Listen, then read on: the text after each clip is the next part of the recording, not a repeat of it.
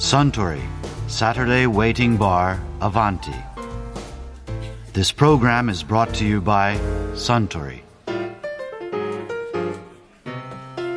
あスタンハイボールを一杯かしこまりました。ああどうせなら先週バーテンダーズマニュアルの著者の花咲和夫さんが話されていた大葉入りのモヒートスタイルで作ってもらえますかね？かしこまりました。スタンも大葉入りのハイボール試してみました？はい、何度も作りました。さっぱりして夏にはぴったりですよ。うんでもゆうこさんの頭の中にあるハイボールの味とはやはり違うみたいで。そうか優子さんの思い出のハイボールの味探しまだ続けているんですね毎日ハイボールと格闘してる感じです。そんな格闘だったら私は毎日でもしたいものですよ。あそうだ。格闘といえばついこの間総合格闘技解説者の高坂剛さんがあちらのカウンターでこんなお話をされていましたね。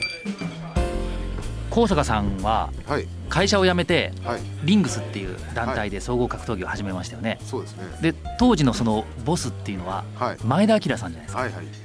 あの前田さんのとこに入門するってちょっとは度胸がいりますよね、えーそうよく言われるんですけどね、えいやでも自分はもうあの入門する時に関してはもう気持ちがいっちゃってたんでその要は俺ら世界一強くなるんだっていう風な気持ちになっちゃってたんで、うんだからもうあの強くなるためだったら何でもするっていう思いだけだったですよね。だからまあまあもちろん前田明っていう選手のはい。それまでのの活躍であったりとか、あと残されてきたこととかっていうのももちろん知ってましたけれども、ええ。まあ言ってしまえばその前田さんさえも乗り越えるぐらい強くなってるっていうような気持ちが強かったんですよね。なるほどだからもう入る時入門する時ってのはもう本当にもうそれしか見えてない。ええ。周りのことが一切何にも見えてないという。ええ。親が心配しはいものすごい心配してたんですよ、ええ。うちのまあ親父はもう男なんで行ってこいっていう感じだったんですよ、ええ。お母さん。そうですね。おふくろなんかやっぱりものすごい心配してて、ですけれども自分はもう気持ちがいってるんで、ええ。全くそんな心配してるっていうのなんかもうちらっとは見えたんですけど、ええ。見ないふりをしてたんで、え。で自分の心には響かないようにしていってたんですよ、えうんだからもう周りのことは一切考えず自分だけ俺が強くなってやるんだっていうそれだけだったんで、へえでも当時は今と違って、はい。そのジムの形態っていうのがはっきりしてなかったから、割とその日本の、はいまあ、プロレスもっと言うともっと前のその相撲のシステムっていうのが残ってて、はい。入門するにはやっぱりその頭を丸坊主にしてはい。寮に入ってちゃんこを作ってはい。それからあのトレーニングをいっぱいするっていう、はい。そういうイメージが強かったですよね。そうですね、うん。でもでも自分は逆に入門して、ええ。そのもちろんまあ頭は坊主だし、えで道場の掃除洗濯炊事、その他雑用。先輩の雑用であったりとか、全部やらなきゃいけないんですよね、はい、で合宿所で生活して、うん。自分はね入門して、えなんて天国みたいなところだと思いましたよね、きつくなかったですか？いやいやいやもちろんあの練習はきついです。よええ。練習はものすごくしんどいですけれども、え強くなるために入ったんで、うん。練習がしんどいのは当たり前だし、えうん。でなおかつ道場の掃除とかいろいろありますよね、ええ。だけれどもただで住めるじゃないですか。えその生活費がかからないわけですよまあ家賃はいらないですよね。いらないです、ええ。はい、ってことは仕事しなくていいわけですよ。はい。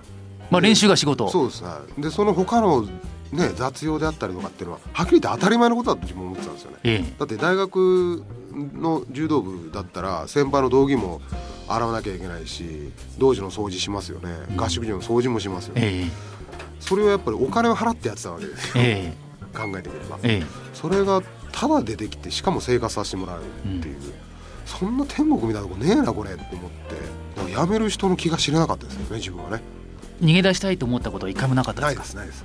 いやもうそんこんなところからこれ出ていくバカはいねえだろうっていう。ええいや本当そうだったです。でも前田さんってかなりね指導が厳しいって有名じゃないですか。そうですね。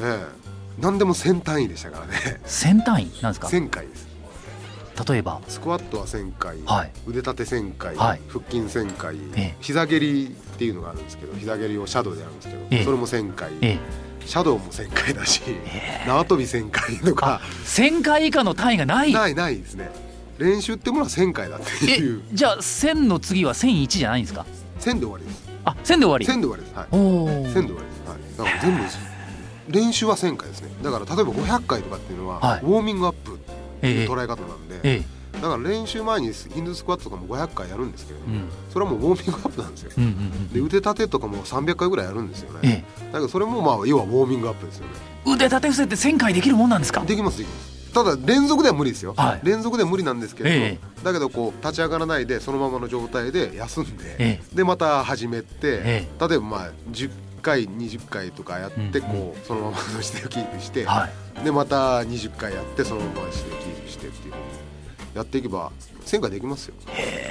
まあできますよっていうかあの、やんなきゃやれないですけどね当たり前ですけどね、でもそういう 感じの練習だったんですけれども、はい。でもやればやるほど強くなるわけですよそういうことっていうのは。あそうなんですかやっぱり。はい。やればやるほど強くなる。まあ自分はそう信じてた。うんうんうんだから全く苦にはならなかったですね。えもちろん練習の苦しさはありますよ、うん。だけれどもその苦しいっていうことが強くなるための必要なものだっていうふうに自分は受け止めてたんで、はい。だから大喜びでやってましたけどね。ーへえでもなんか前田さんって結構そのプロとしてデビューさせるにあたってすごい。基準が厳しいんですよね、厳しいですね。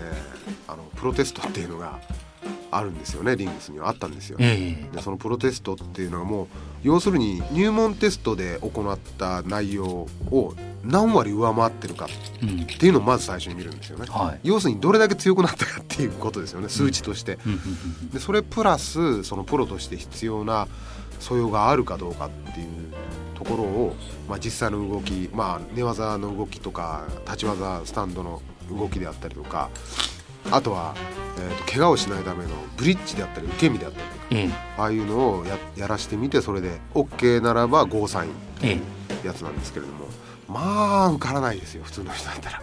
受かんない場合はどうするんですか？受からない場合は永遠新弟子ですねだから。だから落第ですね。そうですね。自分は3回目でやっと通ったんですよね。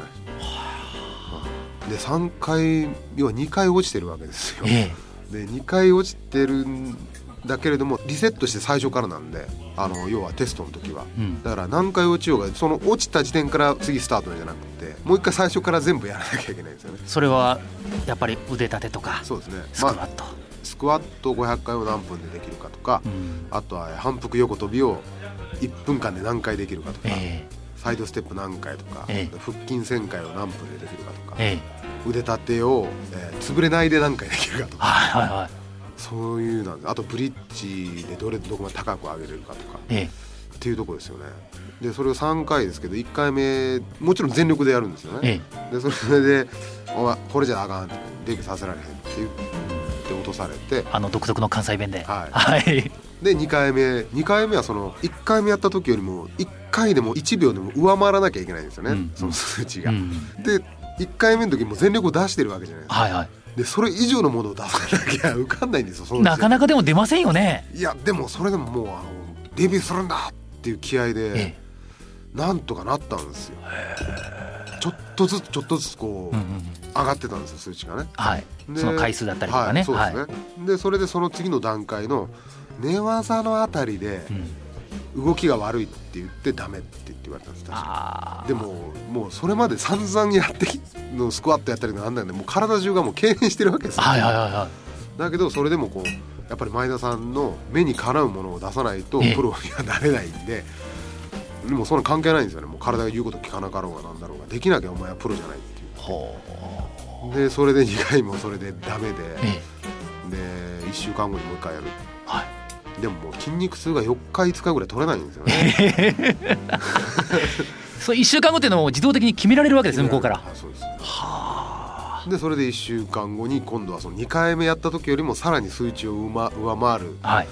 データを出しええてええ。でなおかつそのそれその先のところも前田さんが OK が出るようなことをやらなきゃいけないんで、うん。だから寝技のところで2回目の時は確か落ちたんですけど、うん。その時にそ3回目やる時はその寝技の動きももう前田さんにノーと言わせないぐらいもう,、はいはもうはっきり言って体が動いてたっていうふうに感覚はないですねもうね。その思い一心だったですけどね。う、ん。もうなんせデビュー OK って言わせるんだっていうその気持ちだけでやって。はいでこう一通り全部終わった後にこう前田さんがこのデータを見ながらえこううーんって考えてて。えええドキドキですねその時ね。ドキドキですよ、えでも最後までやらせてもらったんで3回目の時は、ええ。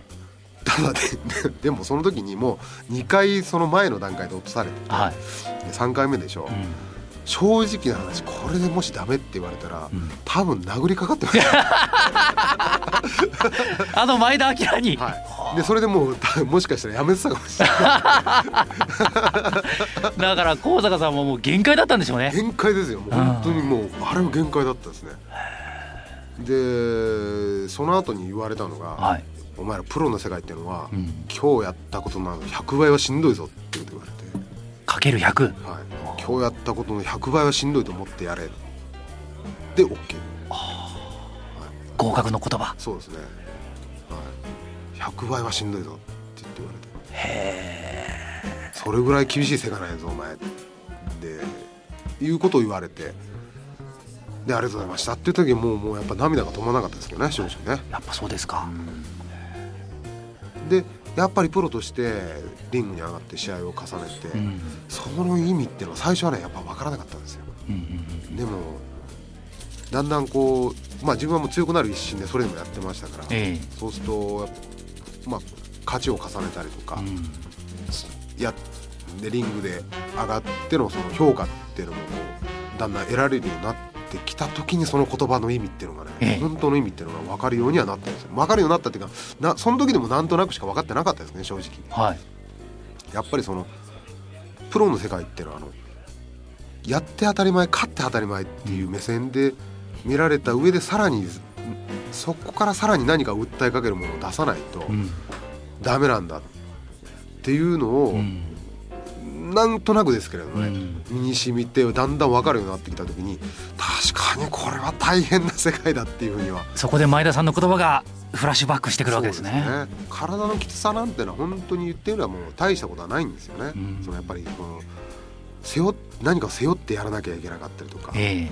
あとはその守るために試合をやらなきゃいけない、うん。あのやっぱりそれまでの自分っていうのはもう強くなるためしか試合をやってなかったりとか練習をやらなかったりなんですけれどもやっぱりその先のことっていうのは、やっぱその守るためであったりとか背負ったりとかそうですね。あとプロだったら怪我しててもやんなきゃいけないこともありますもんね。はい、そのそういうのを全部乗り越えてやって当たり前って思われるのがプロなんだっていう。だからすごくそれってこうもうなんか自分の中でも果てしなくこう道のりが遠い。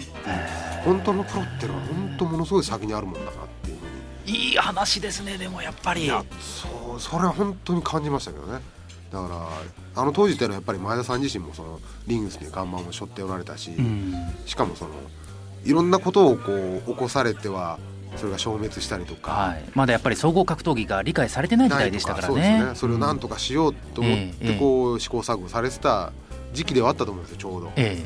ていうふうなそのやっぱりご自身の経験から出る言葉だったっていうふうに自分は今は思ってるんですよね。えいい師匠に恵まれましたいねやそうですね。だからもう本当それがこう身に染みて分かるようになった時に初めてこうあのあ俺がプロとしてデビューしたのはこの試合だっていうのはある あるんですけれど、はいはい。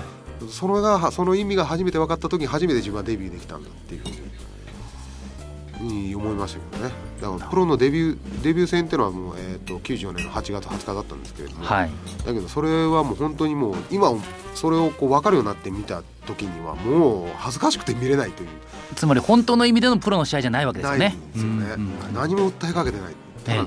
ただのあの言ってみれば自分のマスターベーションに過ぎないはい。試合しか、まあ、最初のうちはできてなかったっていうのが、うん、その理解できるようになって初めて分かりましたけどね。なるほどね。じゃあ今現役を引退されて指導される立場の高坂さんははい。やっぱり今弟子に対してははい。そういう前田さんから受けた教育をそのままはい、いやもう全くそのままやってます。やってます？やってますね。1000回単位で。いや正解さすがにねできるのがいないんですよね。腕立て1000回からっていやできるのがいないんですよね。だかええら今度一緒にやってやろうかなと思ってあ隣にではい、一緒に。もう1000回練習やろうって。はい。前田式トレーニングを。はい、ちょはいっとやろうかなってちょっと思ってるんですけどね。へだからでもそこの部分 よりもーうんうん。そのそのやっぱプロとしてのその厳しさっていうのをええ。肌で感じてほしいっていう思いでそういう話をしたりとかうん。はありますねやっぱり。なるほど。はい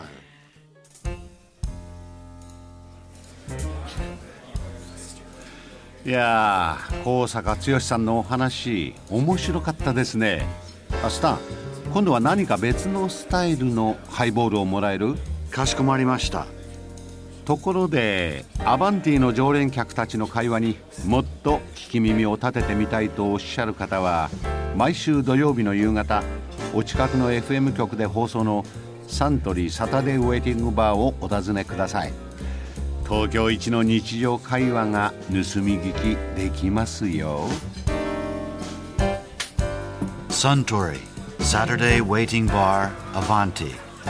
This program was brought to you by Suntory.